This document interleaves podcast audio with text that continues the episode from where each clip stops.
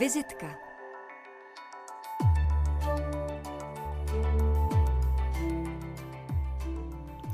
Od roku 2011 je ředitelem České filharmonie. Opětovně k ní přivedl Jiřího Bělohlávka a po jeho odchodu Semiona Bičkova. Česká filharmonie se tak v posledních letech opět stala světově uznávaným orchestrem, ambasadorem české hudební kultury. Kromě vedení této instituce je od roku 2021 současně ředitelem Pražského filharmonického sboru, ale vedle managementu se věnuje také vlastní umělecké činnosti. Je vystudovaný klavírista. Hostem dnešní vizitky, kterou posloucháte na stanici Český rozhlas Vltava, je David Mareček. Dobré dopoledne. Dobrý den. A vaším průvodcem je tentokrát Daniel Jäger. Dobré dopoledne i ode mne. Dnešní vizitku vysíláme živě, pokud tedy máte, milí posluchači, na Davida Marečka nějaký dotaz, neváhejte a pište nám na e-mailovou adresu vizitka. Pane řediteli, je druhý den nového roku 2024. Jak jste do něj vstoupil? Dal jste si případně nějaké jakékoliv předsevzetí?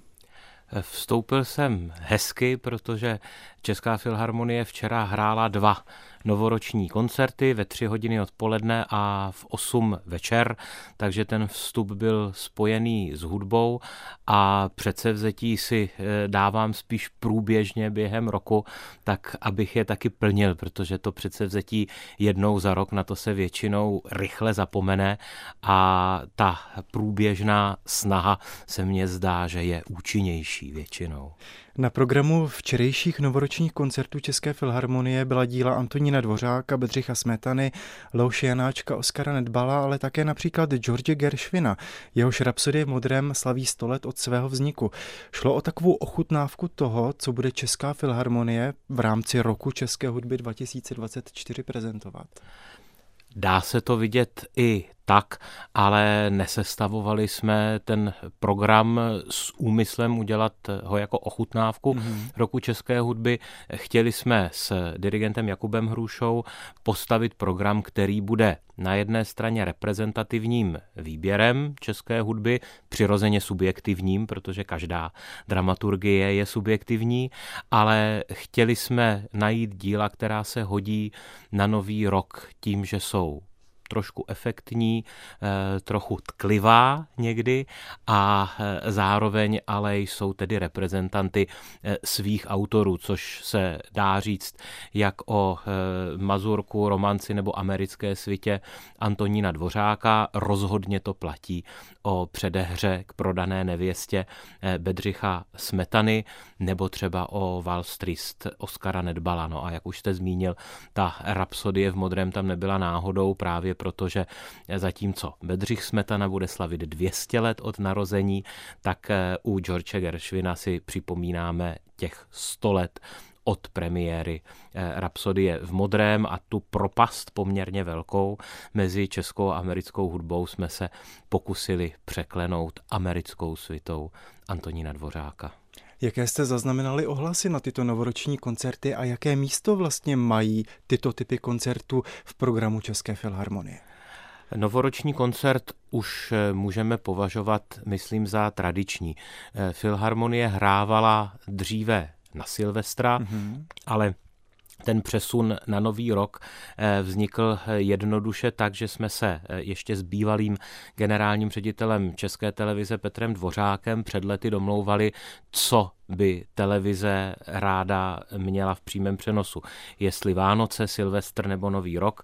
A on řekl, že jednoznačně Nový rok a že když dopoledne přenáší koncert z Vídně, takže by chtěli mít večer eh, koncert domácí, tak proto jsme ho přesunuli a musím na tomto místě ocenit eh, ochotu eh, hráček a hráčů orchestru, protože oni měli v kolektivní smlouvě, která se uzavírá s odborovou organizací, že na Vánoce a na Nový rok eh, Filharmonie hrát nebude, ale když jsme jim tu koncepci představili, tak souhlasili se změnou a myslím si, že jsou rádi, že ten novoroční koncert máme, i když přiznávám, že úplně pro všechny, kdo se toho účastní, tak je to zátěž, protože nemůžete pořádně oslavit Silvestra, dopoledne je ještě generální zkouška, mm-hmm. musíte se pořádně vyspat, protože ty koncerty prvního jsou dva, ale stojí to za to a ohlasy posluchačů máme většinou kladné, protože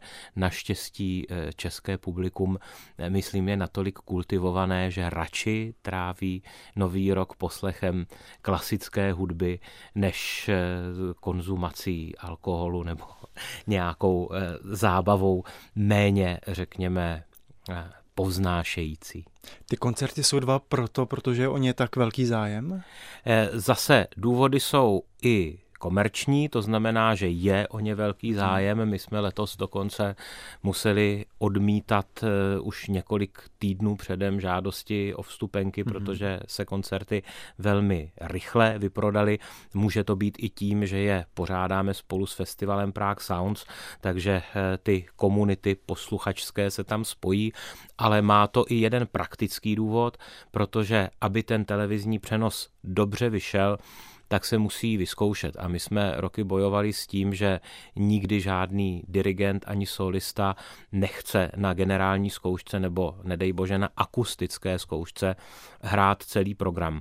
A tím, že zahrajeme ve tři hodiny plnohodnotný koncert, tak televize si může vyzkoušet ten večerní přenos a potom samozřejmě dopadne daleko lépe. Byť to není nic proti Vídni, kde se to zkouší už od prosince nebo od konce prosince a tam ty manévry a ty přípravy jsou daleko větší, ale není divu, protože to je úplně ta nejsledovanější událost ve světě klasické hudby. Těžiště programů těch včerejších koncertů bylo v tvorbě Antonína Dvořáka. České filharmonie se v poslední době tak trochu vyčítá, že právě k dílům tohoto skladatele se poměrně často ve svých koncertních programech vrací. Je o hudbu Antonína Dvořáka třeba i ze strany zahraničních pořadatelů takový zájem, nebo je zkrátka součástí jakési DNA vašeho orchestru a vy se snažíte o tu DNA pracovat, no, pečovat? Pečovat. Ona ta výčitka je a není na místě. Mě mm. mrzí, že eh, teď nevím, jestli mám použít slovo trpí, ale řeknu to, že eh, tím eh, větším množství dvořáka tedy trpí čeští posluchači, protože eh, ho v této sezóně hrajeme opravdu hodně, mm-hmm. ale je to proto, že Česká filharmonie už s příchodem Jiřího Bělohlávka začala usilovat o to, aby v zahraničí mohla prezentovat jiné skladby než Dvořákovu Novosvětskou, než jeho violončelový koncert nebo než osmou, sedmou symfonii. A to, co čeští posluchači přirozeně nemají důvod vidět, tak je to, že posledních, no možná deset let Filharmonie hrála v cizině Dvořáka úplně minimálně, mm-hmm. až nezvykle minimálně. Mm-hmm.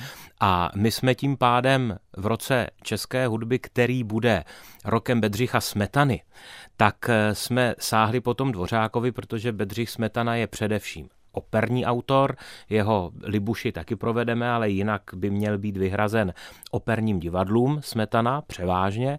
A Česká filharmonie může hrát mou vlast, ještě bychom mohli vzít třeba švédské symfonické básně a skerco z triumfální symfonie, mm ale Dvořák je zakladatelem České filharmonie, je to nejslavnější český skladatel a proto jsme úplně záměrně v sezóně 23-24 a 24-25 toho dvořáka zařadili.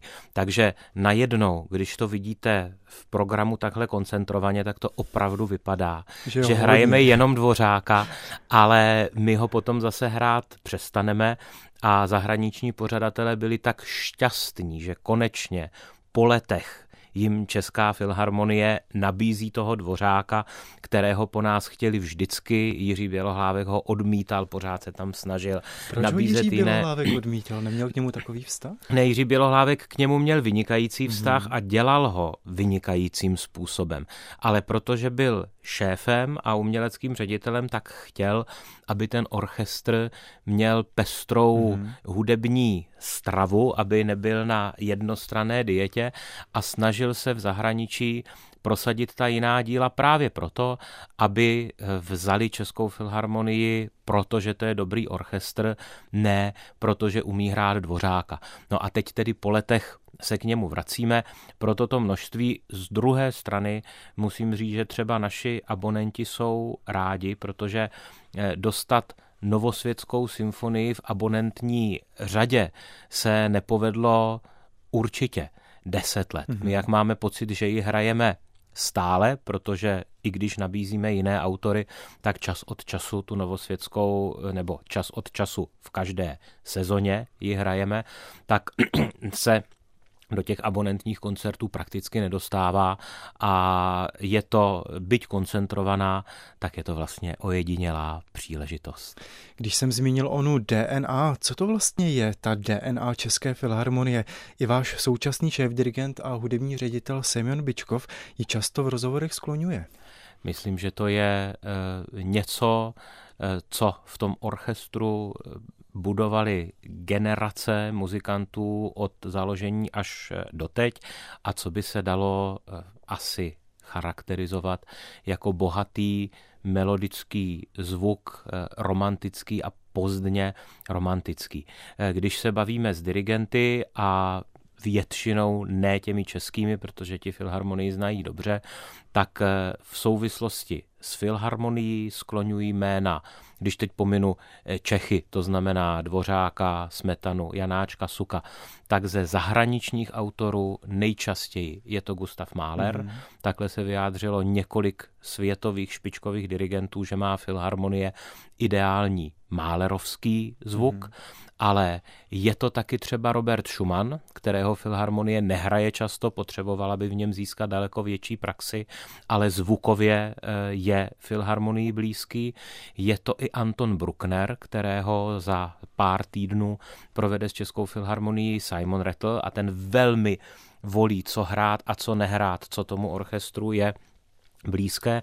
No a z druhé strany zase musím říct, že pro filharmonie, pro filharmonii je těžší hrát věci postavené čistě. Na rytmu třeba americkou hudbu je pro ní těžší hrát tu úplně nejnovější hudbu, protože eh, hudebníci nejsou na ní školení tak jako třeba v Německu nebo v té zmiňované Americe, ale těžiště nebo chcete-li tedy DNA se rozpíná někde mezi Antonínem Dvořákem a Gustavem Málerem s nějakými odstíny a snažíme se eh, to eh, DNA držet eh, v živé provozovací praxi, to znamená, aby těchto skladeb bylo v sezonách hodně ale zároveň děláme záměrně ty výlety jedním nebo druhým směrem, to znamená buď do současnosti nebo do minulosti, což bude případ tohoto týdne, kdy chystáme provedení Hendlova Mesiáše, hmm. ne proto,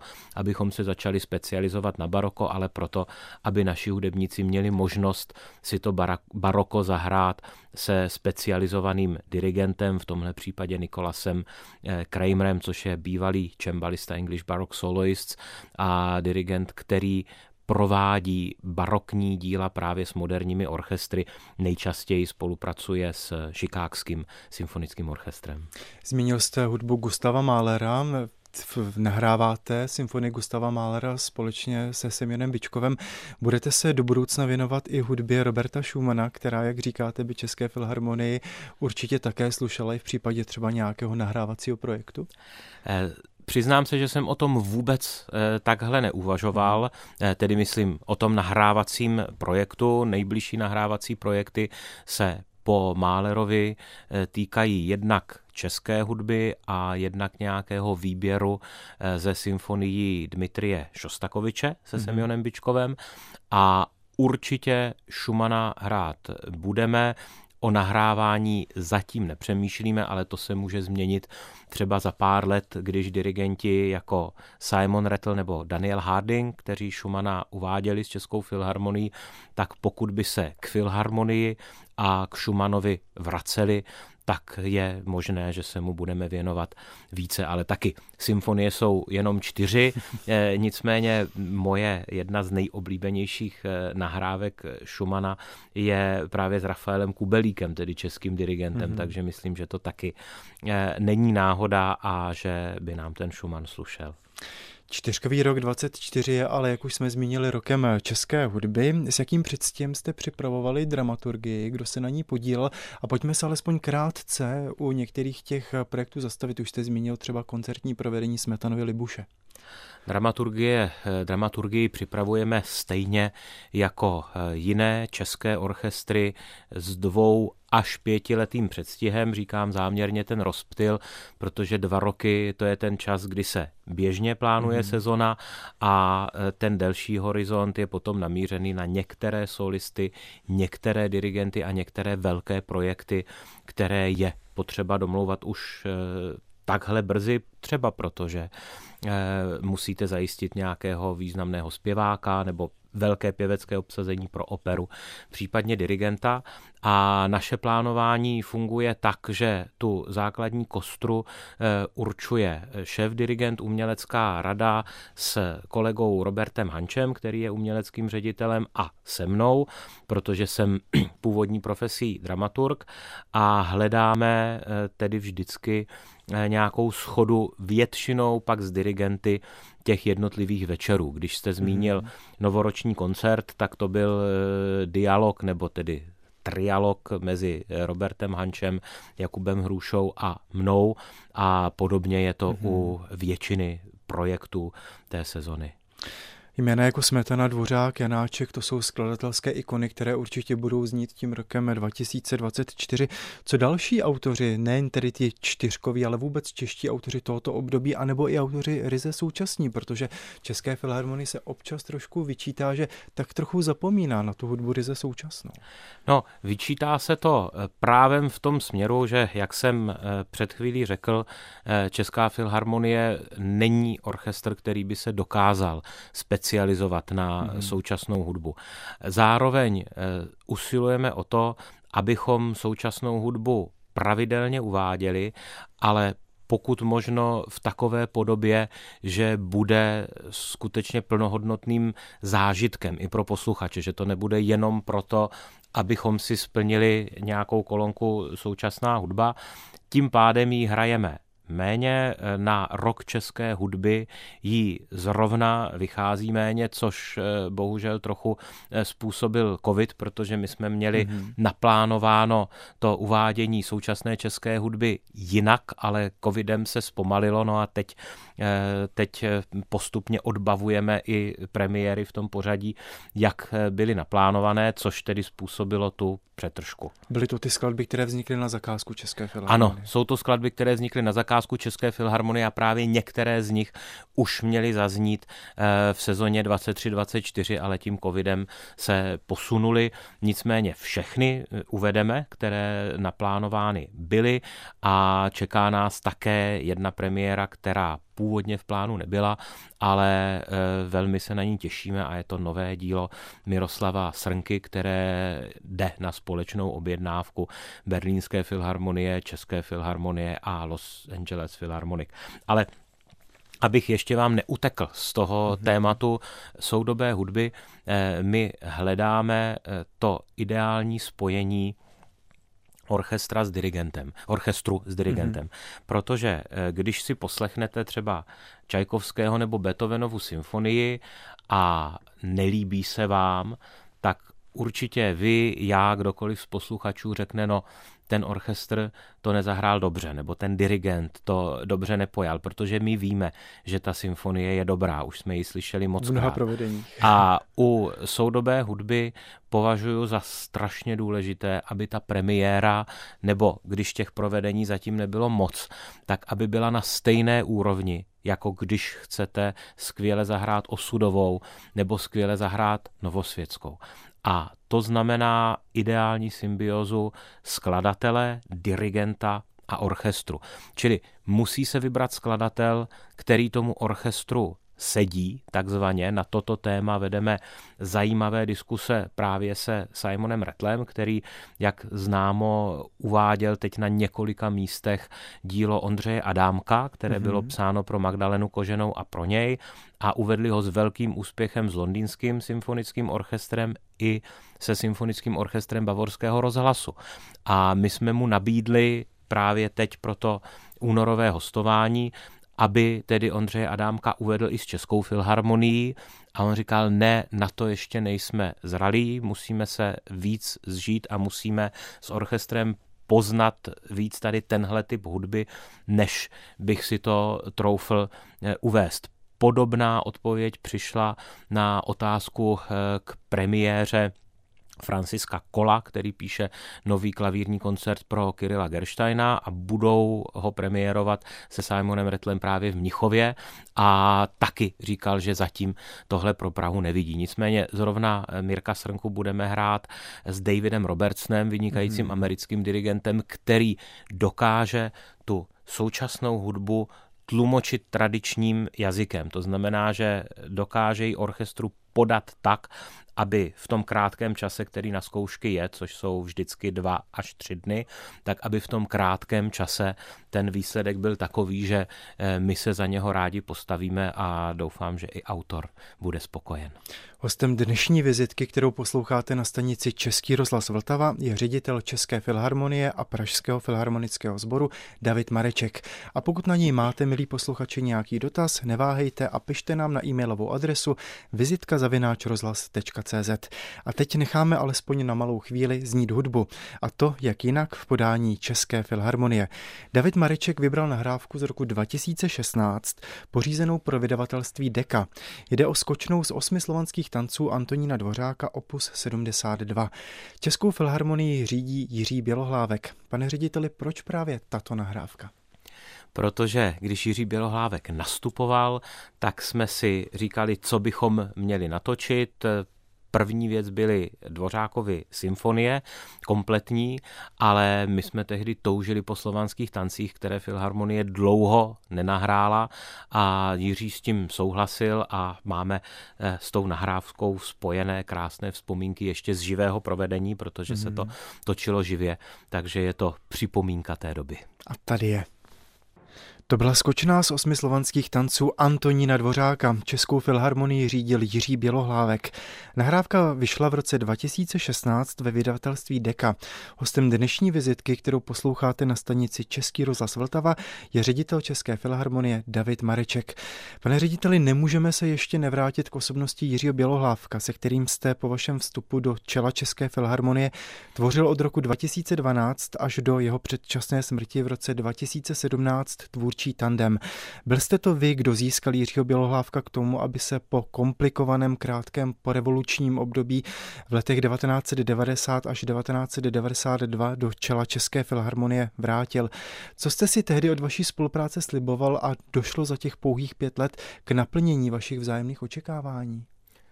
Pro mě, stejně jako pro kolegy, ta spolupráce byl splněný sen. Jiří Bělohlávek mm-hmm. byl důvod, proč jsem se rozhodl, že se pokusím eh, vést eh, Českou filharmonii a eh, těžko se mi na to odpovídá, protože když řeknu, že to nesplnilo očekávání, tak to není pravda, ale zároveň ta doba opravdu byla strašně krátká. Mě ale překvapilo, že Jiří Bělohlávek toho stihl mm-hmm. daleko víc, než jsme čekali. A navíc my jsme s kolegou Robertem Hančem o té diagnoze věděli dřív, než nastoupil a on nám tehdy řekl, že mu dávají tři roky. Takže eh, to, že žil pět let a že těch pět let opravdu dirigoval naplno, tak eh, dokázal těch pět let naplnit tak, že si troufám jeho působení označit jako éru, která se nesmazatelně zapsala už do historie Filharmonie a ten otisk eh, doufám, že tam zůstal a snažíme se, eh, abychom v tom, co Jiří ještě plánoval, tak abychom v tom s jinými dirigenty pokračovali dál. Pane řediteli, vy jste konkurs na ředitele České filharmonie vyhrál v roce 2010, funkce se se ujal k 1. únoru 2011. V jakém stavu jste tehdy Českou filharmonii přebíral a jaké úkoly tehdy před vámi stály? Už byla řeč samozřejmě o výběru šéf-dirigenta, co dalšího bylo nutné změnit, aby Česká filharmonie opět mohla mít ambici zařadit se mezi ty opravdové světové orchestry?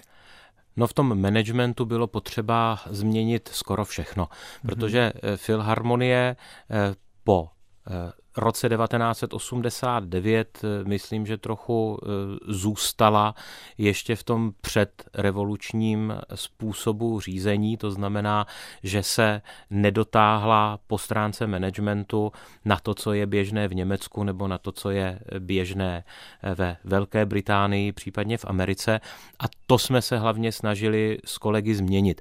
Co se týká umělecké stránky orchestru, tak to měl skutečně na starost šéf-dirigent a ne nepodstatná byla ta reforma spojená s navýšením platu, protože hmm. peníze i podle různých skutečně funkčních manažerských tabulek nejsou zdaleka prvotní motivací, ale jsou nutnou podmínkou. Podmínkou k tomu, aby hudebník se mohl připravovat, aby se mohl soustředit na tu jednu činnost a to jsme díky tehdejšímu ministru financí Kalouskovi a ministru kultury Jiřímu Besrovi změnili. Změnil to Jiří Bělohlávek, který to prosadil silou své osobnosti. No a považuji za velké štěstí, že orchestr měl chuť se na té reformě podílet, protože eh, symfonické těleso jakékoliv, je jedno, jestli je to v malém městě nebo v metropoli a jestli je to v České republice nebo třeba ve Spojených státech amerických, ty orchestry mají obrov obrovskou sílu a management ani šéf dirigent nezmůže nic, pokud ten orchestr je proti tomu.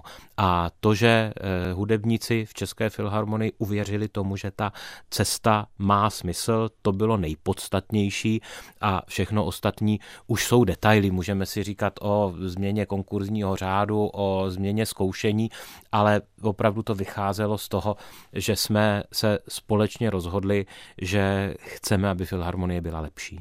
Kolik má dnes v roce 2024 Česká filharmonie členů orchestrálních hráčů a jak je nastaven třeba proces jejich obměny? zhruba 125, eh, mění se to vždycky tak plus minus o eh, jednoho podle odchodu do důchodu a obsazování těch míst a proces obměny je standardní jako ve většině světových orchestrů nebo ve většině symfonických orchestrů. To znamená, že když jeden hráč nebo hráčka odejdou do důchodu, tak je vypsán za ně konkurs. No a u toho konkurzu v případě České filharmonie sedí většinou celý orchestr. Pokud je to do tuty, tak je to jenom ta část, které se to týká, to znamená jenom smyčce nebo jenom dechy. A pokud jsou to první hráči, tak je to vždycky celý orchestr.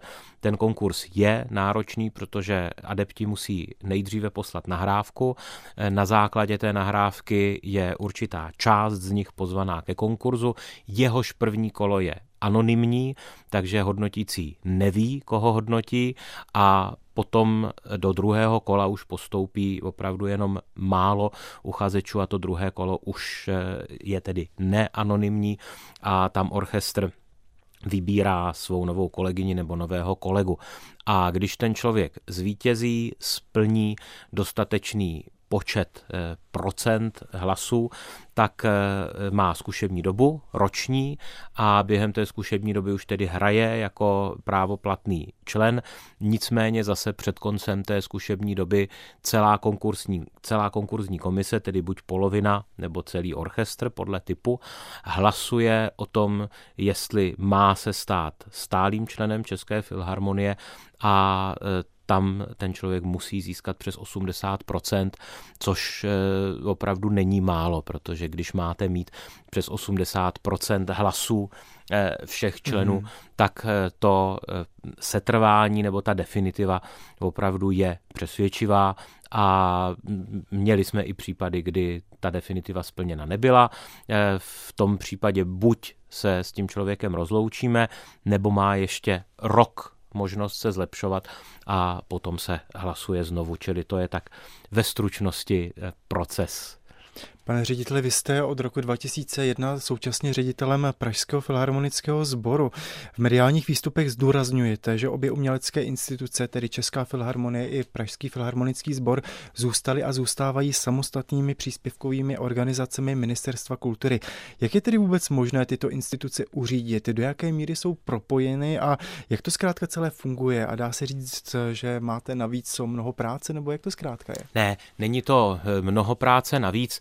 Eh, vždycky eh, při tady tomto typu dotazu dávám příklad Národního divadla, které také má jednoho ředitele, ale má dva orchestry, sbory, činoherní soubor, baletní soubor, mm-hmm. čili ten rozdíl je opravdu jenom technický, že eh, Pražský filharmonický sbor je samostatnou příspěvkovou organizací, ale třeba ekonomické řízení, jak filharmonie, tak sboru, tak má na starosti kolega Ondřej Matyáš, který je ekonomickým ředitelem mm-hmm. filharmonie i Pražského filharmonického sboru a tak by se dalo jít dál. To znamená, že ty činnosti, které jsou shodné, což je určitě ekonomika, do značné míry obchod, tak ty združujeme v řízení, ale ta samostatnost platí v uměleckém vedení, v uměleckém plánování. To znamená, že Pražský filharmonický sbor tedy má svého uměleckého šéfa Lukáše Vasilka a má svou generální manažerku Anu Moravcovou a ti se starají o to, jak sbor plánuje, jak sbor funguje. Mně to oddělení uměleckého plánování připadá velmi zdravé, protože mm-hmm. sbor si staví své bytnou sezonu, nespoléhá se na Českou filharmonii, ale přirozeně eh, zase eh, umělecký ředitel České filharmonie Robert Hanč, když nabízí filharmonii do ciziny, tak všude tam, kde je možnost vystoupit se sborem, nabízí i Pražský filharmonický sbor a to pomalu začíná nést ovoce, mm-hmm. takže spolu vystoupíme třeba v srpnu tohoto roku na festivalu BBC Proms, kde s Jakubem Hrušou uvedeme Janáčkovu glagolskou mši a totéž dílo, tentokrát se Semionem Byčkovem, provedeme také s Pražským filharmonickým sborem v New Yorkské Carnegie Hall v prosinci, mm-hmm. ale tam už se podařilo dohodnout i a kapela koncert Pražského filharmonického sboru, který proběhne v Zenkl Hall a kde bude program s Janáčkem, Janem Novákem, Petrem Ebenem, čili Bouslavem Martinu, čili opravdu jako reprezentativní průřez českou zborovou tvorbou a to si troufám říct, že by se bez toho spojení nepodařilo. Ale aby to tady neznělo, že Česká filharmonie nějak pomáhá Pražskému filharmonickému sboru, je to vzájemné. I ten sbor, tím, že ho můžeme nabídnout, že ho máme k dispozici, tak je pro filharmonii obrovskou konkurenční výhodou v zahraničí. Obchodní ředitel České filharmonie Michal Medek usedl na podzim loňského roku do křesla ředitele Národního festivalu Smetanova Litomyšl, kde vystřídal dlouholetého ředitele této přehlídky Jana Piknu. Obchodním ředitelem České filharmonie ale zůstal. Není to tak trochu střed zájmu?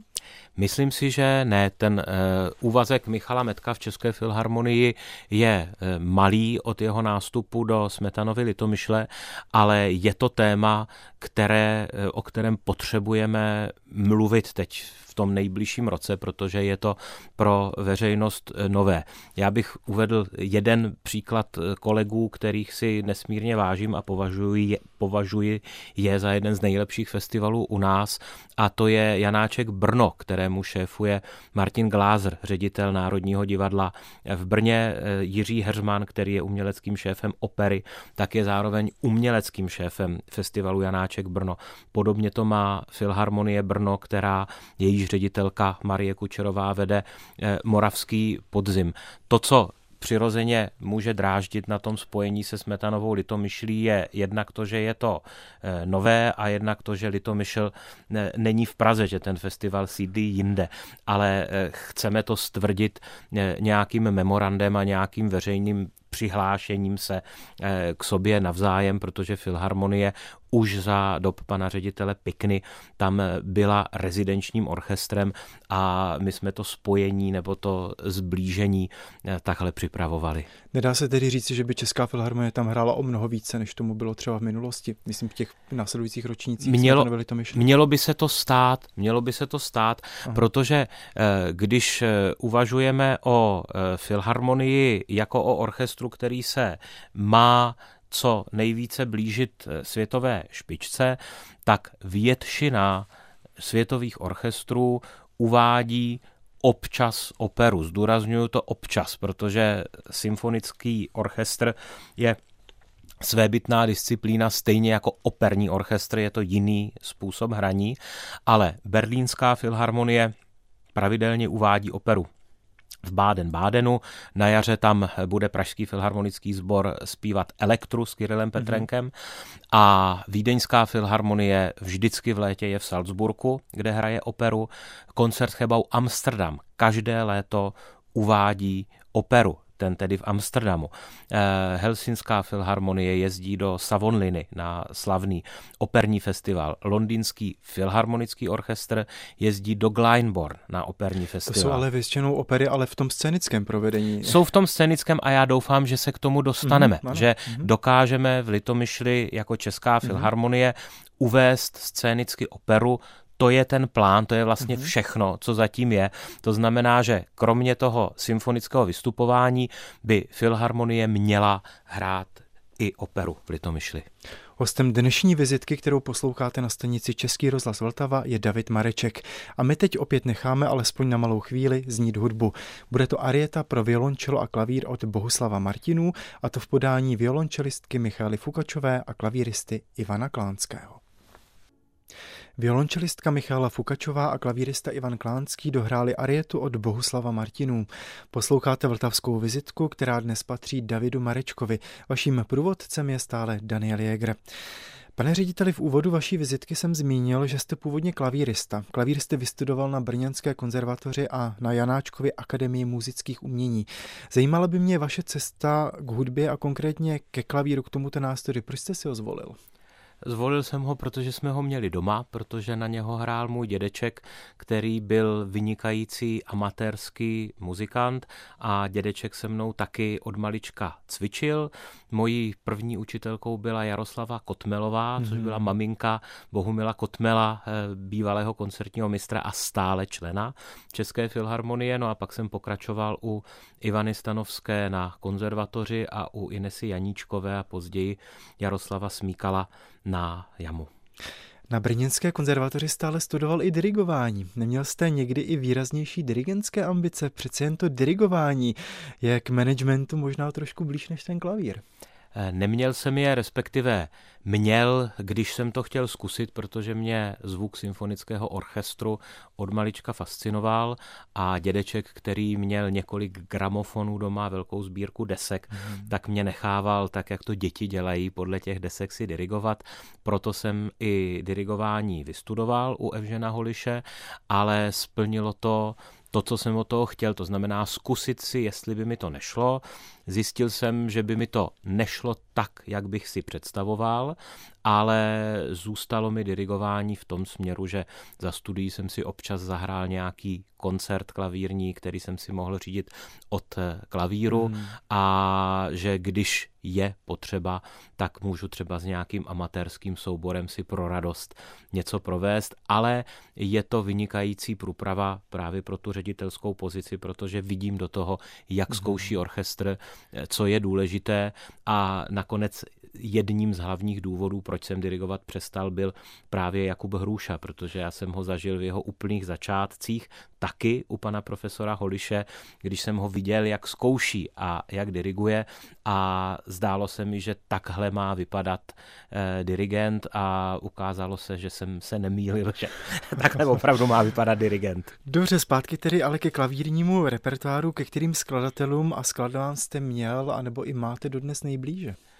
Eh, řekl bych to obecně, mám nejblíže ke komorní hudbě, která mě provází opravdu od dětství, protože i na Zušce nebo tehdy Lidové škole umění jsme hráli eh, kvarteto, se kterým jsme soutěžili dvoje eh, housle, violončelo a klavír. A komorní hudbu jsem dělal na střední i na vysoké škole.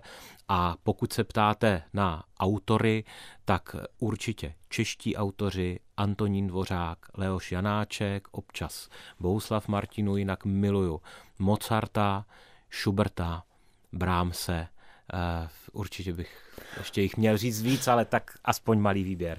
Určitě nikdo není na pochybách, že jste poměrně vytížená osoba. Kolik času vám zbývá vůbec na klavír, na cvičení i na vlastní uměleckou vlastně práci, hru? každý den si eh, vyhradím aspoň hodinu mm-hmm. u klavíru, protože je to potřeba k tomu, aby se člověk udržel, ale to hraní na klavír, respektive to komorní hraní mně připadá nesmírně důležité pro psychohygienu.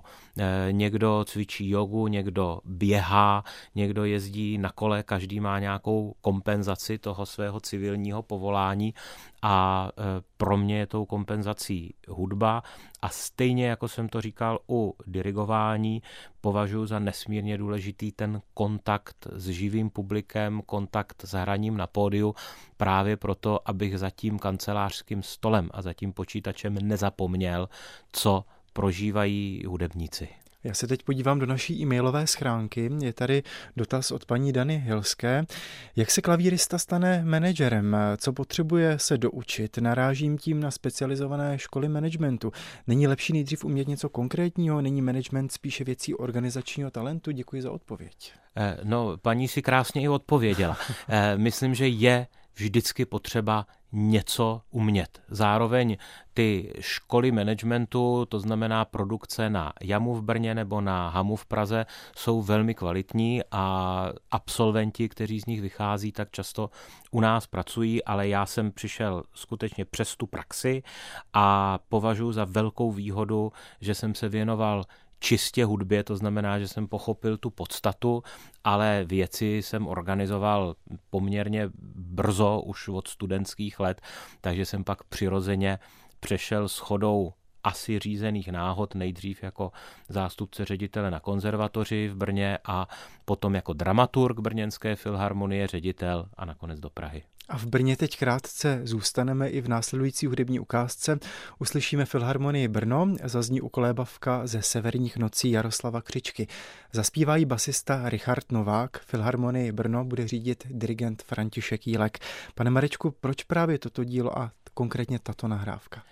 Eh, jednak eh, křičku eh, hrajeme teď s Janem Martiníkem, takže je to osobní, ale daleko osobnější je to kvůli Richardu Novákovi, Filharmonii Brno a Františku Jílkovi, protože Richard Novák je pro mě hrdina už od dětství až do teď na všech živých vystoupeních a František Jílek, myslím, byl jedním z nejlepších šéfů Filharmonie Brno a to, co spolu udělali, tak opravdu má světový parametry, tak jsem rád, že si to poslechneme. A tady je slíbená nahrávka. To byl Richard Novák a ukolébavka ze severních nocí Jaroslava Křičky. Filharmonie Brno řídil v roce 1975 František Jílek. A teď jsou před námi posluchačské dotazy, které přistály v e-mailové schránce vizitky. Pane řediteli, často doprovázíte jako klavírista basistu Jana Martiníka. Co s ním do budoucna chystáte a proč nedoprovázíte také jiné zpěváky? Ptá se pan Zdeněk z Prahy. Eh, no, jiné zpěváky nedoprovázím, protože na to opravdu nemám čas a eh, odvádělo by mě to od mého povolání, ale s Janem Martiníkem hrajeme pravidelně a chystáme program eh, z české hudby, kde budou Křičkovi zimní noci, z nichž tedy jedna píseň právě dozněla, ale taky Dvořákovi a Smetanovi večerní písně a biblické písně Antonína Dvořáka. Mm-hmm. Ten program bychom měli natočit v roce 2025 pro Suprafon a tak někdy asi třeba koncem roku vyjde. Paní Marcela z Prahy se ptá, zaujal mě a Přiznávám, že dosti nemilé outfit koncertního mistra České filharmonie Jiřího Vodičky při včerejším novoročním koncertě České filharmonie.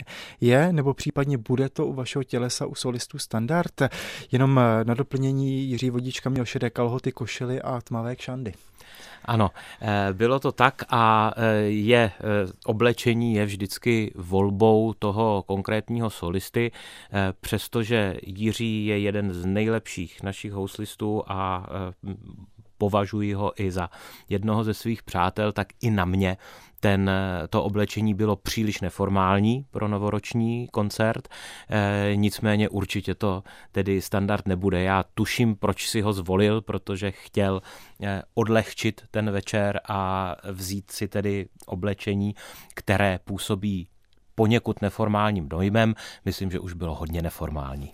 A krátký poslední eh, dotaz úplně na závěr. Paní Magdalena z Prahy se ptá, má Česká filharmonie ve světě pověst nejlepšího interpreta české symfonické hudby, nebo vy, pane řediteli, v tomto ohledu vnímáte i nějakou vážnou konkurenci v případě jiného orchestru? To ne, v české hudbě je filharmonie skutečně bezkonkurenční, ale my se snažíme abychom měli podobnou pověst i u jiných než českých autorů a zdá se, že by se to mohlo podařit právě u Gustava Málera. A za mě osobně poslední dotaz na závěr, pane řediteli, co byste popřál posluchačům Českého rozhlasu Vltava do roku 2024? Eh, sice obligátně, ale od srdce přeju hodně štěstí, hodně zdraví a spokojenosti v profesním i osobním životě, ale přál bych jim, aby eh, si užili hodně hudby ve všech podobách. To znamená mhm. nejenom na koncertech, nahrávkách, v divadlech, ale aby hudbu provozovali, je jedno, jak moc jim to jde, ale to provozování, to, že si zahrajete, zaspíváte, to se ničím nedá nahradit, takže pokud můžete, prosím, dělejte to a všechno dobré v celém roce 2024. Hostem dnešní vizitky, kterou jsme vysílali na stanici Český rozhlas Vltava, byl ředitel České filharmonie a Pražského filharmonického sboru David Mareček. Pane řediteli, díky za váš čas a zase někdy na Vltavě naslyšenou. Díky za pozvání. Naschledanou. A na samotný závěr zazní jeden z lažských tanců Leoše Janáčka. Filharmonii Brno řídí Jakub Hruša. Od mikrofonu se loučí Daniel Jäger.